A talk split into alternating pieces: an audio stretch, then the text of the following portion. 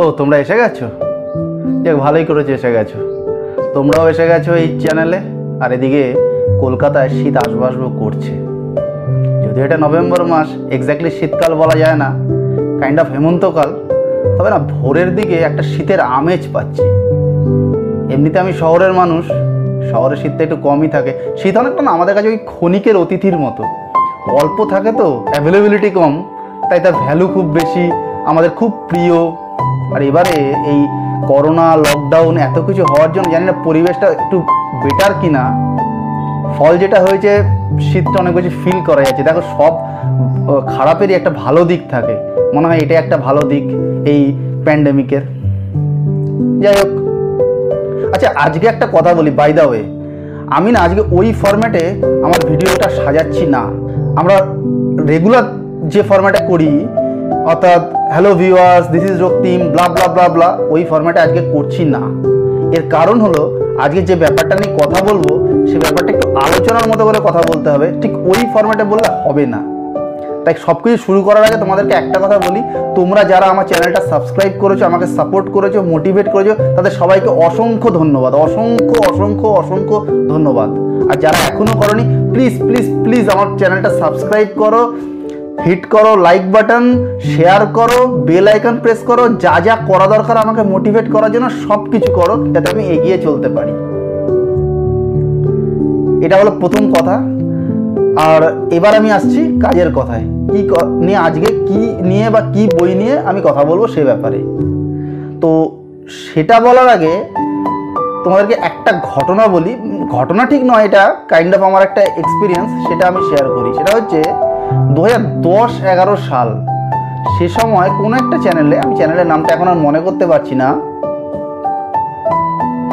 ঋতুপর্ণ ঘোষের একটা talk show হতো, তার নাম ছিল ঘোষ অ্যান্ড কোম্পানি তোমরা হয়তো অনেকে দেখেছ বা দেখে থাকবে চ্যানেলটা এই টক শোটাও দেখে থাকবে। তার একটা টাইটেল সং ছিল, তোমাদের হয়তো মনে থাকবে, প্রতি রোববার আড্ডা মারবে ঘোষ অ্যান্ড কোম্পানি একটা টাইটেল সং ছিল, যাই হোক। তো সেই অনুষ্ঠানটায় ঋতুপর্ণ ঘোষ ওনার অতিথিদের সঙ্গে আড্ডা মারতেন, আলোচনা করতেন বিভিন্ন বিষয় নিয়ে। বহু অতিথি ওখানে এসছেন। সৌমিত্র চট্টোপাধ্যায়, নচিকেতা চক্রবর্তী, বলিউডের মিউজিক ডিরেক্টর শান্তনু মৈত্র, অভিজিৎ, রূপম ইসলাম, বহু বহু। তো এরকমই কোনো এক আড্ডায় ঋতুদা বলছেন। বলছেন যে ওনার জীবনটাকে উনি একটা ত্রিভুজের মতো সাজিয়ে নিয়েছেন। এবারে ত্রিভুজের ফান্ডাটা উনি এক্সপ্লেন করছেন। মানে ওনার ওই লেভেলে যারা চিন্তা করতে পারে, ওই স্তরে যাদের চিন্তা ভাবনা থাকে, খুব মৌলিক এবং খুব উঁচু মানের চিন্তা, তারাই এরকমভাবে ভাবতে পারে যে এই ত্রিভুজের একটা কোণে ঋতুপর্ণ ঘোষ নিজেকে রেখেছেন। বাকি দুটো কোণের একটাতে রাখা আছে রবীন্দ্রনাথকে আর একটাতে রাখা আছে মহাভারতকে। এবার যখন ওনার জীবনে কোনো প্রচণ্ড আনন্দের ঘটনা ঘটছে বা প্রচণ্ড দুঃখের ঘটনা ঘটছে, দুটো পরিস্থিতিকেই উনি ট্যাকেল কি করে করবেন, এইটা উনি এই দুটো রেফারেন্স থেকে কালেক্ট করছেন। অর্থাৎ রবীন্দ্রনাথ বা মহাভারত ওনাকে প্রতি মুহূর্তে গাইড করছে যে পরিস্থিতির মোকাবিলা তুমি কীভাবে করবে জীবনে।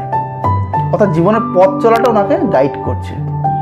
তো এটা ছিল ওনার ওই ত্রিভুজটার ফান্ডা এবার এই ত্রিভুজের যে দুটো টপিক একটা হচ্ছে ধরো রবীন্দ্রনাথ, আর একটা হচ্ছে মহাভারত।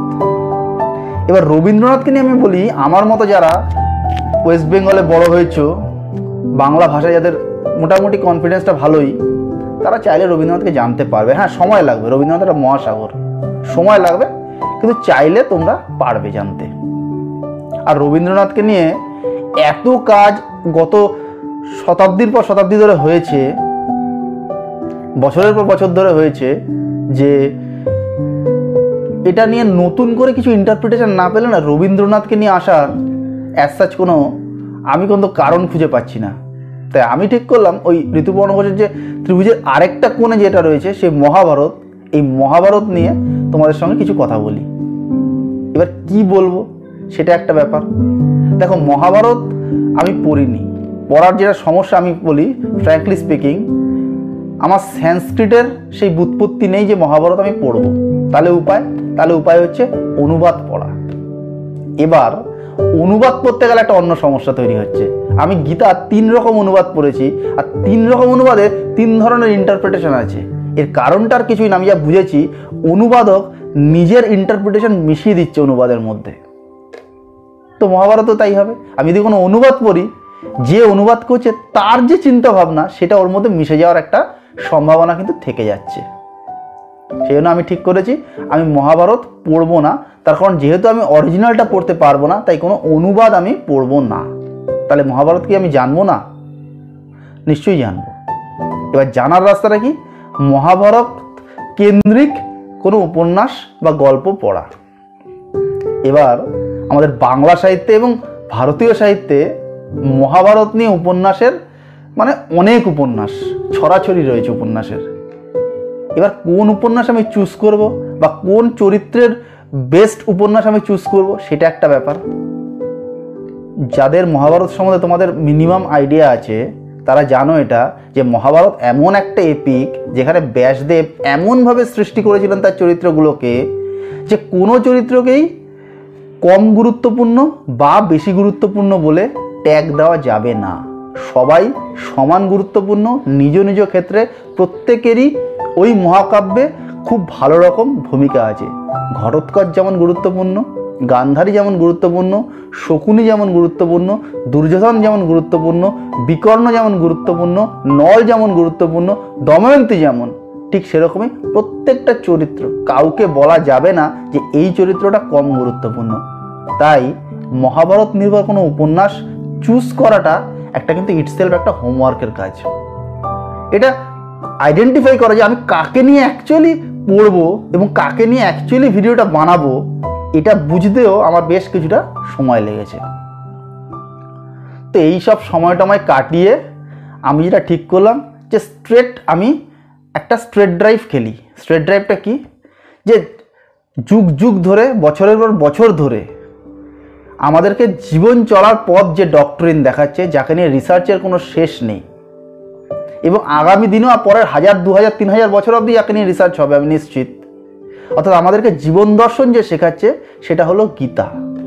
এবার গীতাটা কাদের কনভারসেশন গীতাটা দুজনের কনভারসেশন তোমরা জানো তারা কারা। কিন্তু গীতাটা কি? এখনকার রেসপেক্টে যদি ভাবো, একজন মানুষ, সে তার কিছু সমস্যা নিয়ে একজন কনসালটেন্টের কাছে গেছে যে, দেখো, আমার এই এই সমস্যা। এই সমস্যাটাকে মোকাবিলা করা, তুমি আমায় কিছু পথ দাও। তো সেই কনসালটেন্ট শ্রীকৃষ্ণ তাকে কিছু পথ দেখাচ্ছে এবং সেগুলো নিয়ে গীতা চলছে। এই গীতার যে দুই কেন্দ্রীয় চরিত্র, শ্রীকৃষ্ণ এবং অর্জুন, সেই দুজনকে ভেস বেস করে দুটো উপন্যাস আমি আজকে খুঁজে বের করেছি তোমাদের জন্য। তার কারণ আমার মনে হলো, এই দুজনকে নির্ভর করে কোনো উপন্যাস যদি তোমাদের কাছে নিয়ে আসা যায়, সেটা খুব সহজ হবে। আমার জন্য সিলেক্ট করা যায়, আমি অ্যাকচুয়ালি কী নিয়ে ভিডিওটা বানাবো। তো এই হলো প্রাক কথন যে কেন আমি মহাভারত নিয়ে কাজ করছি আর মহাভারতের ঠিক কোন চরিত্র দুটো বেস করা উপন্যাস আমি তোমাদের কাছে নিয়ে আসছি। এবার আমি উপন্যাস দুটো দেখানোর আগে তোমাদেরকে একটা কথা বলি, সেটা হচ্ছে আমার কোনো একটা ভিডিওতে আমি তোমাদের বলেছিলাম যে আমি কেন এই ইউটিউব চ্যানেলটা খুলেছি। তার একটা কারণ আমি বলেছিলাম, আমি পুরনো লেখকদের নতুন বই নিয়ে কাজ করব অথবা নতুন লেখকদের বই নিয়ে কাজ করব। এটা কিন্তু হচ্ছে আমার সেই প্রথম ক্যাটাগরি, অর্থাৎ পুরনো লেখকদের নতুন বই। একটা বই বেরিয়েছিল প্রথমবার দু হাজার আঠেরো সালে, আর আরেকটা বই বেরিয়েছিল প্রথমবার দু হাজার তেরো সালে। অর্থাৎ দুটো বই কোনোটাই এখনও একটা ডিকেট ক্রস করেনি, তাই খুব পুরনো বলা যায় না। অথররা পুরনো, তারা ইতিমধ্যেই বাংলা সাহিত্যে নিজের জায়গা খুব মারাত্মক রকম পাকা করে ফেলেছেন। সুতরাং তারা খুব পুরনো অথর, কিন্তু বই দুটো মোটের উপর নতুন। বই দুটো, দুটোই আনন্দ পাবলিশার থেকে পাবলিশ হওয়া বই। আনন্দর বইয়ের কোয়ালিটি নিয়ে আমার নতুন করে কিছু বলার নেই। পেজের কোয়ালিটি ফন্ট এবং যাদের চশমা আছে, বয়স্ক, কারও পড়তে কোনো রকম সমস্যা এই বইয়ে হবে না। এটুকু বলা যায়। এবার বই দুটো তোমাদেরকে সবার আগে দেখিয়ে দিই। দেখো, এই বইটা সঞ্জীব চট্টোপাধ্যায়ের লেখা, শ্রীকৃষ্ণের জীবনের শেষ কটা দিন। বইয়ের কভারটা লক্ষ্য করো, শ্রীকৃষ্ণ পাশে এক ঋষি বা সাধু টাইপের লোক এবং ফন্টটা খুব সুন্দর। মানে এই ফ্রন্ট পেজটা খুব সুন্দর, খুব অ্যাট্রাকটিভ এটা একটা বই। আর একটা হচ্ছে তিলোত্তমা মজুমদারের অর্জুন ও চারকন্যা। এরও কাভারটা খুব সুন্দর। একটা তীর টাইপের রয়েছে। তার নিচে একটা ইলাস্ট্রেশন বিভিন্ন রঙের, খুব সুন্দর। এটা কালেকশানে থাকলে তোমার বুক শেলফেও দেখতেও খুব ভালো লাগবে। যদিও বই দুটো দেখার জন্য তোমরা পড়বে, এরকমটা আমি বলছি না। বই দুটো তার ভিতরের যে কন্টেন্ট তার জন্য পড়বে, কিন্তু বই দুটো ইটসআপ দেখতেও খুব সুন্দর। তো এই হলো বইয়ের ব্যাপারে আমার একটা ওভারঅল তোমাদেরকে ভূমিকা দিলাম, এবং কেন এই দুটো বই চুজ করেছি, এই সমস্ত ব্যাপারটা একটা আইডিয়া দিলাম। তো আজকের ভিডিওটা আমার মনে হয় এই অবধি থাকাই ভালো। বই দুটোতে কন্টেন্ট কি আছে, এটা তোমরা পরের ভিডিওতে পাবে। এই টপিকেরই পার্ট টুতে তার কারণ এই ভিডিওতে যদি আলোচনা করি, ভিডিওটা এত বড় হবে, লোকের দেখতে দেখতে ধৈর্য চ্যুতি হতে পারে। তা আমি ডেসক্রিপশনে পরের ভিডিওটার লিঙ্ক শেয়ার করে দেবো। এছাড়া উপরেও লিঙ্ক আসবে। তোমরা পরের ভিডিওটায় দেখো যে এই বই দুটোর কন্টেন্ট কী আছে। এই ভিডিওতে এই অবধিই থাক। ধন্যবাদ। সবাই ভালো থেকো। নমস্কার। আচ্ছা সবাই এসে গেছো। দেখো, এই ভিডিওটা হচ্ছে আমার আগের ভিডিওর কন্টিনিউয়েশন অর্থাৎ মহাভারত নিয়ে করা আমার দ্বিতীয় তথা শেষ ভিডিও। এই ভিডিওতে আমি বই দুটোর কন্টেন্টের কথা বলব। কোন দুটো বই? যে দুটো আগের ভিডিওতে বলেছি। তাও আরেকবার তোমাদেরকে বই দুটো দেখিয়ে দিচ্ছি। একটা সঞ্জীব চট্টোপাধ্যায়ের বই, একটা তিলোত্তমা মজুমদারের বই। ঠিক আছে? এইবার বই দুটোর প্রসঙ্গে আসার আগে একটু অথরদের কথা বলি। দেখো, সঞ্জীব চট্টোপাধ্যায় না আমার পুরো ছোটোবেলাটা জুড়ে রয়েছে। ইতি তোমার মা, ভূত সমগ্র, লোটা কম্বল, এছাড়া মামাবাড়ি রিলেটেড নানা ধরনের গল্প ছোটোবেলা জুড়ে সঞ্জীব চট্টোপাধ্যায়ের রয়েছে। তো যার ফলে সঞ্জীব চট্টোপাধ্যায়ের প্রতি একটা আলাদা টান বা আলাদা একটা ফ্যাসিনেশন তো আমার রয়েইছে ছোট থেকে। আর তিলোত্তমাদের কথা কি বলব? প্রত্যেক বছর বইমেলায় যাই, আনন্দ পাবলিশারের স্টলে ওনাকে দেখি। তাই ওনার বই পড়ছি প্রথমবার। এছাড়া ওনার লেখা প্রচুর পড়েছে আনন্দবাজারে, কিন্তু বই পড়ছি প্রথমবার। অত্যন্ত ভালো অনুভূতি মানে এদের দুজনকে নিয়ে অত্যন্ত ভালো একটা ফিলিং রয়েছে আমার মনের ভেতরে। আচ্ছা মূল কন্টেন্টে আসার আগে আমি একটা রিকোয়েস্ট তোমাদেরকে করে নিই, যে রিকোয়েস্ট আমি প্রত্যেক ভিডিওতে করি, কারণ এছাড়া আর আমার কোনো রাস্তা নেই। যে তোমরা প্লিজ সবাই আমাকে সাবস্ক্রাইব করো লাইক করো শেয়ার করো বেল আইকন প্রেস করো এবং আমাকে মোটিভেট করো। ঠিক আছে? এইবার আসি আমি এই বই দুটোর কন্টেন্টের কথায়। তোমার মনে আছে যে একটা বই কৃষ্ণের ওপর, একটা বই অর্জুনের ওপর এবং এই দুটো চরিত্র নিজেদের মধ্যে ইন্টারলিঙ্কড এদের সম্পর্ক যদি বিশ্লেষণের দিকে যাওয়া যায়, তাহলে দেখা যাবে এটা সম্পর্কটা একটা নর এবং নারায়ণের সম্পর্ক। তার কারণ অর্জুন একজন মানুষ, আর শ্রীকৃষ্ণ তিনি বিষ্ণুর অবতার। তাই নর নারায়ণের সম্পর্কে যাওয়ার জন্য আমি নারায়ণকে দিয়ে শুরুটা করছি, ভগবানকে দিয়ে শুরুটা করছি। অর্থাৎ শুরুটা করছি সঞ্জীব চট্টোপাধ্যায়ের বই শ্রীকৃষ্ণের শেষ কটা দিন এটা দিয়ে। এবার এই বইটা পড়ে আমার যেটা মনে হয়েছে সেটা প্রথমে বলি, বইটা তো ঘটনা রয়েছে, ঘটনাগুলোতে আমি আস্তে আস্তে আসছি। কিন্তু সবার আগে বলি, এই বইটা একটু দার্শনিক জনারের বই, অর্থাৎ এই বইয়ের মধ্যে বেশ কিছু ফিলোসফিক্যাল অ্যানালিসিস রয়েছে। এবং তার ইঙ্গিত ভূমিকাতেই রয়েছে এবং ভূমিকার প্রথম বাক্যে রয়েছে। সেটা আমি তোমাদের জন্য একবার পড়ব। সব মানুষই ভগবান, ভগবানের আদলে তৈরি। সাধক দার্শনিকরা নানাভাবে এই সত্যটি আমাদের বিশ্বাসে প্রতিষ্ঠার চেষ্টা করেছেন। অর্থাৎ বুঝতে পারছ, লেখক ভূমিকাতে ইঙ্গিত দিচ্ছে বইটার কিন্তু একটা দার্শনিক লক্ষণ থাকবে। এবার আসি বইটা শুরু কোথা থেকে? এক্স্যাক্টলি সেই জায়গায়। বইটা শুরু হচ্ছে ঠিক যেখান থেকে কুরুক্ষেত্র যুদ্ধ শেষ হচ্ছে এক্স্যাক্টলি সেই জায়গা থেকে। অর্থাৎ কুরুক্ষেত্র যুদ্ধ শেষ হয়েছে, সমস্ত কৌরব বীরগতি প্রাপ্ত হয়েছে, গোটা কুরুক্ষেত্র যুদ্ধ প্রান্তরে শিয়াল, শকুন এসে গেছে, তারা মৃতদেহ খেতে চলেছে, এরকম একটা জায়গা থেকে এবং এটা শোনার পর গান্ধারী অজ্ঞান হয়েছে। যুদ্ধ শেষ, পাণ্ডবরা জিতে গেছে যুধিষ্ঠির ঠিক করেছে যে যাই মাতা গান্ধারী তো আমাদের গুরুজন, যদিও তিনি কৌরবদের মা, তার কাছে গিয়ে একটু আশীর্বাদ বা তার সঙ্গে একটু দেখা করে আসি।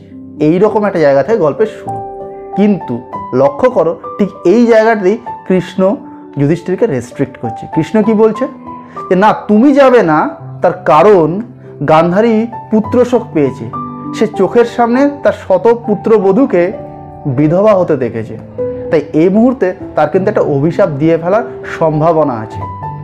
এবার কৃষ্ণের দূরদর্শিতা লক্ষ্য করো। কৃষ্ণ কি বুঝলো? যে যদি যুধিষ্ঠির যায়, যুধিষ্ঠিরকে তো এবার রাজা হতে হবে, হস্তিনাপুরের দায়িত্ব পালন করতে হবে, তাই অভিশাপ যদি ফট করে তার উপর লেগে যায়, তা তার একটা ক্ষতি হতে পারে। বরং আমি যাই, অর্থাৎ কৃষ্ণ নিজে যান। কেন? না, তার তো লীলা শেষ হয়ে গেছে। তিনি বিষ্ণু দশ অবতারের এক অবতার কৃষ্ণ। তার মর্তে কাজ প্রায় শেষ। তাই তার উপর যদি অভিশাপ লাগে, তার নিজের ক্ষতি হলেও সেটা ম্যাটার করছে না। অতএব কৃষ্ণ যুধিষ্ঠিরকে রেস্ট্রিক্ট করল, বলল, আমি নিজে যাচ্ছি, বলে গান্ধারীর কাছে গেল। এবার যথারীতি গান্ধারী যেরকম কৃষ্ণ অ্যান্টিসিপেট করেছিল এক্স্যাক্টলি সেমভাবে তাকে বলল যে, দেখো, তুমি চাইলে যুদ্ধটা থামাতে পারতে। তোমার জন্যই আমার শতপুত্র মারা গেছে। এবং যা যা দুঃখ করল এবং অবশেষে কৃষ্ণকে একটা অভিশাপও দিল। এবং আমরা সবাই জানি, এটা আমার অন্তত জানা ছিল, যে গান্ধারীর অভিশাপে যদুবংশ ধ্বংস হয়েছে। কিন্তু কৃষ্ণ গান্ধারীকে কাউন্টার আর্গুমেন্টটা বলল। কি বলল কৃষ্ণ? যে দেখো, কৌরবরা নিয়ম বা সময়ের নিয়ম মেনে কিন্তু শেষ হয়েছে। কারণ তারা অত্যাচারী ছিল। কারণ আমি যখন তাদের কাছে সমঝোতা নিয়ে এলাম, পাঁচ ভাইকে পাঁচটা গ্রাম দিয়ে দাও, যুদ্ধে যাওয়ার দরকার নেই, দুর্যোধন সেটা মানলো না। দুর্যোধন বলল, না, বিনা যুদ্ধে নাই দেব সুচাগ্র মেদিনী। অতএব তাদের এই পরিণতির জন্য তারা দায়ী। কৃষ্ণ এটা এক্সপ্লেন করল গান্ধারীকে। এইখান থেকে গল্প শুরু হলো। এইবার গল্প নানা বাঁকে বাঁকে চলতে থাকল শ্রীকৃষ্ণের শেষ জীবন কীভাবে কেটেছে সেদিকে। এবং একটা জায়গায় দেখা যাচ্ছে, কোনো একজন শ্রীকৃষ্ণকে বলছে যে আপনি যেখানেই থাকেন, সেখানে নেগেটিভ কাজকর্ম হয়। শিশুপাল বধ। আপনি শুরু করেছিলেন কংসবধ দিয়ে। তারপরে কুরুক্ষেত্র যুদ্ধ। এই এত কিছু নেগেটিভের মধ্যে আপনি থাকেন কেন? কৃষ্ণ হেসে তাকে বলছে যে, দেখো, সেটাই তো আমার কাজ। আমি তো সেই জন্যই এখানে এসেছি। নেগেটিভকে শেষ করব, অশুভকে শেষ করব, শুভকে এস্টাবলিশ করব জাস্টিস প্রতিষ্ঠা করব। অর্থাৎ এখানে কিছুটা গীতার রেফারেন্স রয়েছে। অর্জুন আর কৃষ্ণের সম্পর্কেরও কিছু ব্যাখ্যা রয়েছে। এছাড়া অন্য কিছু ভগবানদেরও অবতারণা বইটার মধ্যে রয়েছে, ব্রহ্মা, ইন্দ্র, সমস্ত কিছুর একটা ব্যাখ্যা রয়েছে। এবং দার্শনিকভাবে গল্প এগোতে এগোতে এগোতে এগোতে গেছে। কিন্তু গল্পের মূল যে জায়গাটা, সেটা হচ্ছে গল্পের শেষটা। শেষটা মারাত্মক ইন্টারেস্টিং এবং এটা আমার জানা ছিল না। আমরা এই করতে করতে করতে করতে যখন যদুবংশ শেষের দিকে চলে যাচ্ছে, কৃষ্ণ বলছে, তাহলে তো আমার কাজ শেষ। আমি এবার পৃথিবী ছেড়ে চলে যাই। তখন ভক্তরা বলছে, প্রভু, আপনি আর যাবেন কোথায়? ভক্তদের মায়া, ভক্তদের মায়ার এই বাঁধন ছেড়ে কি আপনি যেতে পারেন? আপনি থেকে যান এখানে।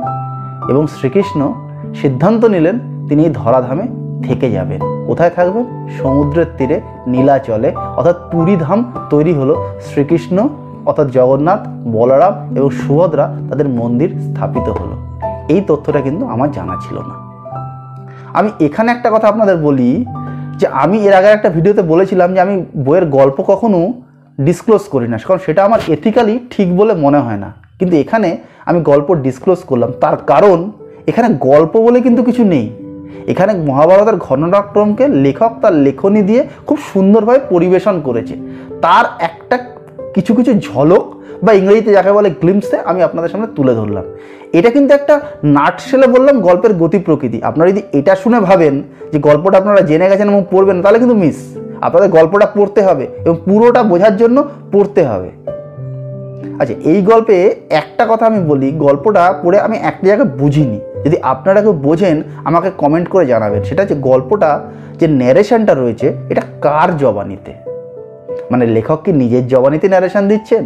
নাকি কোনো চরিত্রের জবানিতে রয়েছে? অর্থাৎ ফেলুদার গল্প যেমন তোপসের জবানিতে বোমকেশের গল্প অজিতের জবানিতে, এটা কার জবানিতে? সেটা আমি খুব একটা বুঝতে পারিনি।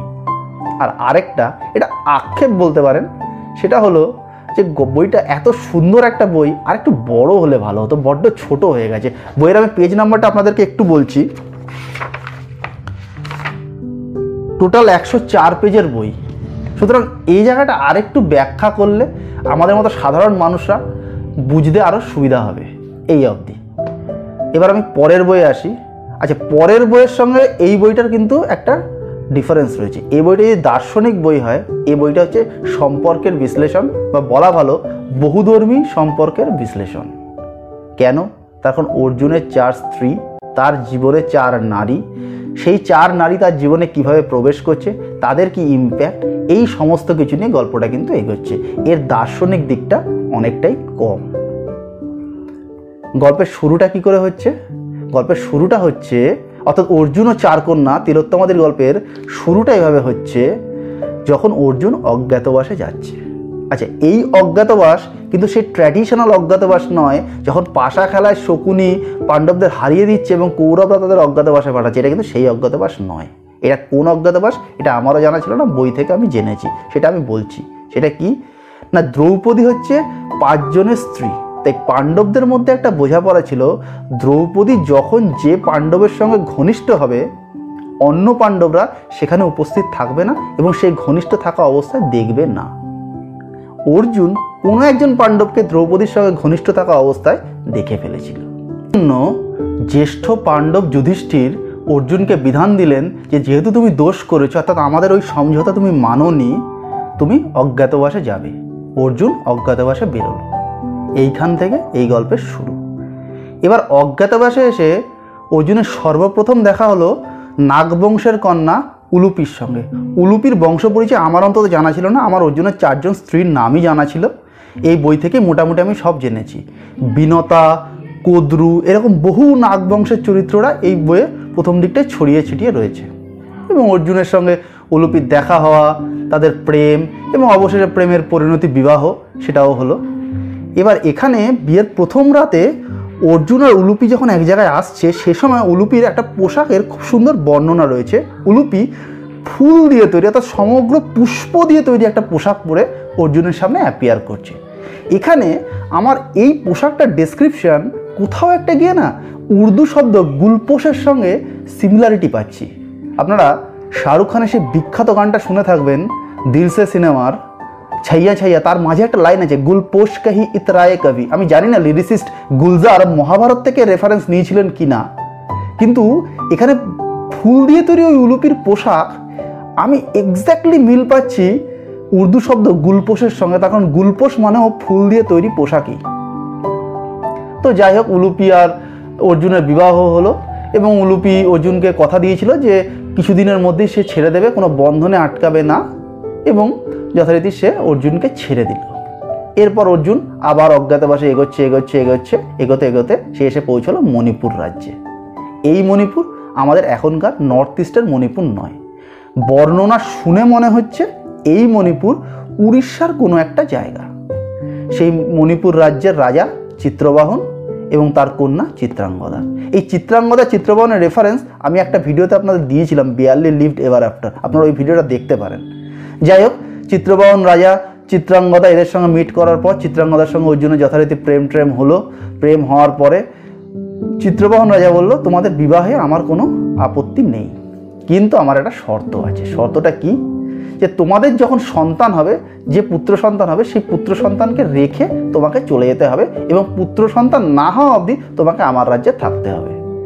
অর্জুন রাজি হলো। এখানে একটা জিনিস আমার কাছে ক্লিয়ার নয়, চিত্রবাহন রাজা জানলেন কি করে যে তার মেয়ের পুত্র সন্তানই হবে? এটা আমার কাছে খুব একটা ক্লিয়ার নয়। যাকে, পুত্র সন্তান হলো বভ্রুবাহন হলো, হওয়ার পরে চিত্রবাহন রাজার কাছে তার নাতিকে রেখে অর্জুন বেরিয়ে পড়ল। বেরোতে বেরোতে আবার সে অজ্ঞাতবাসে এগোচ্ছে এবং মাঝখানে তার সঙ্গে কৃষ্ণের দেখা হবে এবং আরও চিত্রসেন বলে একটা চরিত্র আছে, তার সঙ্গে দেখা হবে এবং তার একটা বিস্তারিত বর্ণনা রয়েছে এবং প্রকৃতির একটা খুব সুন্দর বর্ণনা রয়েছে।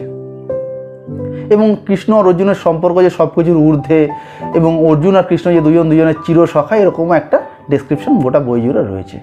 এটা করতে করতে করতে করতে গল্পের শেষে প্রভাস তীর্থে এসে পৌঁছলো অর্জুন। প্রভাস তীর্থ মরুভূমির পাশে এরকম একটা বর্ণনা রয়েছে, অর্থাৎ এখনকার প্রভাস তীর্থটা আমি যতদূর জানি রাজস্থানে। সুতরাং মনে হচ্ছে যে এখনকার প্রভাস তীর্থ যে লোকেশানে আর সেই সময় প্রভাস তীর্থ বলতে যে ডেসক্রিপশনটা রয়েছে, সেটা দুটোর লোকেশন মোটামুটি সেম বলেই মনে হচ্ছে। এরপরে কৃষ্ণের রাজ্য দ্বারকায় যাবে অর্জুন এবং সেখানে গিয়ে কৃষ্ণের বোন সুভদ্রার সঙ্গে সে মিট করবে। আবার প্রেম হবে, আবার বিয়ে হবে এবং এইভাবে চলতে থাকবে। গল্পের শেষটা কী হচ্ছে? বারো বছর অজ্ঞাতবাস কাটিয়ে সে ফিরছে ফিরছে কার কাছে? হস্তিনাপুরে ফিরছে এবং দ্রৌপদীর কাছে ফিরছে। যখন অর্জুন ফিরছে, দ্রৌপদী একটু অভিমানে কাঁদছে, তার ঠোঁট ফোলা, চোখ ফোলা, এই ধরনের একটা ডিসক্রিপশন রয়েছে। কিন্তু গল্পটায় বহুধর্মী সম্পর্কের যে বিশ্লেষণ, সেটা লক্ষ্য করুন, চার নারী, তাদের চারিত্রিক বৈশিষ্ট্য চার রকম। কীরকম ধরুন যদি উলুপিকে ধরেন, উলুপি সে নিঃস্বার্থ। তার চরিত্রে কি আছে? শুধুই প্রেম। তার অর্জুনকে ভালো লাগে টল ডার্ক হ্যান্ডসাম এবং সে কম্পিটেন্ট যুদ্ধ টুদ্ধ করতে পারে, ভালো লেগেছে, প্রেম করেছে, বিয়ে করেছে দ্যাটস ইট তারপরে সে আটকেও রাখেনি, ছেড়ে দিয়েছে অর্জুনকে। কিন্তু চিত্রাঙ্গদের সঙ্গে বিয়েটা কিন্তু নিঃস্বার্থ নয়। এখানে চিত্রবাহন রাজার স্বার্থ জড়িয়ে আছে। সে তার রাজ্য চালাবার উত্তরসূরি চায়, সে কিন্তু কন্ডিশন দিচ্ছে, অর্থাৎ আনকন্ডিশনাল লাভ কিন্তু এটা নয়। এটা গেল একটা লেয়ার থার্ড লেয়ারটা কি? থার্ড লেয়ারটা হচ্ছে যেখানে সুভদ্রা বলছে, অর্জুন, আমি তোমাকে শক্তি দেব। কি শক্তি? মানসিক শক্তি, জীবনে চলার শক্তি। কেন? না, আমি শ্রীকৃষ্ণের বোন। আমি ওরকম একটা অমনি পোটেন্ট অমনি অমনিশিয়েন্ট অমনি প্রেজেন্ট ভ্রাতা দেখেছি। সুতরাং আমি তোমায় শক্তি দেব। অর্থাৎ সুভদ্রার মধ্যে প্রকৃত অর্থে অর্জুনের বেটার হাফ হয়ে ওঠার একটা তাগিদ কিন্তু আমরা সুভদ্রার চরিত্রে দেখতে পাচ্ছি। এই সুভদ্রারই ছেলে হচ্ছে অভিমন্যু, যে কুরুক্ষেত্র যুদ্ধে চক্রবয়ে মারা গেছিল। যদিও এটা এই বইয়ের ব্যাপার না, আমি জাস্ট একটা রেফারেন্স দিয়ে বুঝিয়ে রাখলাম। আর দ্রৌপদীরটা কি? দ্রৌপদী হচ্ছে কিছুটা পজিটিভ কেন? না, অর্জুন তো বনবাসে গেছে, অজ্ঞাতবাসে গেছে, এটা দ্রৌপদী জানাই তারপরেও, এটা জানার পরেও যখন ফিরছে, তারা তো অভিমানের কি কারণ আছে? কিন্তু সে অভিমানী, কারণ সে অর্জুনকে নিয়ে পজিটিভ কেন তুমি আমাকে ছেড়ে এতদিন ছিলে? এর একটা ব্যাখ্যা এই বইটাতে রয়েছে। এবং বইটাতে সব কিছুর উপর দিয়ে যে সম্পর্কটা বেরিয়ে এসছে, সেটা হচ্ছে অর্জুন আর কৃষ্ণের যে ইটারনাল সম্পর্ক, সেই সম্পর্ক। এই হলো মোটামুটি বইয়ের কি কন্টেন্ট আছে সেটা। এই বইয়ের ভলিউমটা একটু বেশি, তাই এই বইটা পড়ে আপনার ওই আক্ষেপটা হবে না, বইটা একটু কম হয়ে গেল। তবে এই বইয়ের ব্যাপারে একটা কথা বলি, দ্রৌপদীর চরিত্রটা একটা ইন্টারেস্টিং একটা চরিত্র সেটা বিশ্লেষণটা একটু কম আছে। হ্যাঁ হতে পারে লেখিকা সেটাই হয়তো ইন্টেনশন ছিল, সেটা আমার জানা নেই, কিন্তু বিশ্লেষণটা একটু কম আছে। কেন বলছি? তার কারণ দেখুন, আমাদের শাস্ত্র অনুযায়ী বা সংস্কৃতে বেশ্যার একটা ব্যাখ্যা রয়েছে। ব্যাখ্যাটা কি? যে নারী ছয় বা তার অধিক পুরুষের সঙ্গে সহবাস করে, আমাদের শাস্ত্র বা সংস্কৃত তাকে বেশ্যা বলে। এবার দ্রৌপদী ঠিক তার এক কম, অর্থাৎ সে পাঁচজন পুরুষের সঙ্গে সহবাস করেছে। অর্থাৎ টেকনিক্যালি ডেফিনেশন ওয়াইজ দ্রৌপদী কিন্তু বেশ্যা নয়। অথচ প্রচণ্ড ইন্টারেস্টিং রাইট সে পাঁচজনের সঙ্গে সহবাস করে, তার পাঁচজন স্বামী, এবং সে অত্যন্ত অ্যাট্রাকটিভ এই পুরো ব্যাপারটা দ্রৌপদীর এই চারিত্রিক দিকটা কিছুটা হলো আনটাচড বইটার মধ্যে থেকে গেছে। তো এই হলো মোটের ওপর, আমার এই বই দুটোর ওপর কন্টেন্ট নিয়ে আলোচনা। বইয়ের ব্যাপারে আর অ্যাসাচ কিছু আমার বলার নেই, শুধু আপনাদেরকে একটা কথা জিজ্ঞেস করার, যে মহাভারত সম্বন্ধে আপনাদের কি ইন্টারপ্রিটেশন আপনারা মহাভারতটাকে ঠিক কীভাবে বুঝেছেন? বা অন্য কোনো বই পড়ে ঠিক কি বুঝেছেন? সেটা আমাকে কমেন্ট করে জানান। তার কারণ মহাভারত দিয়ে তো জানার কোনো শেষ নেই। ভবিষ্যতে আবার কখনো মহাভারত নিয়ে কোনো একটা বা দুটো বা তিনটে বই নিয়ে আমি আসব। তাই আপনাদের মতামতগুলো আপনারা কমেন্ট বক্সে কমেন্ট করুন। আজ এ পর্যন্ত ধন্যবাদ। নমস্কার।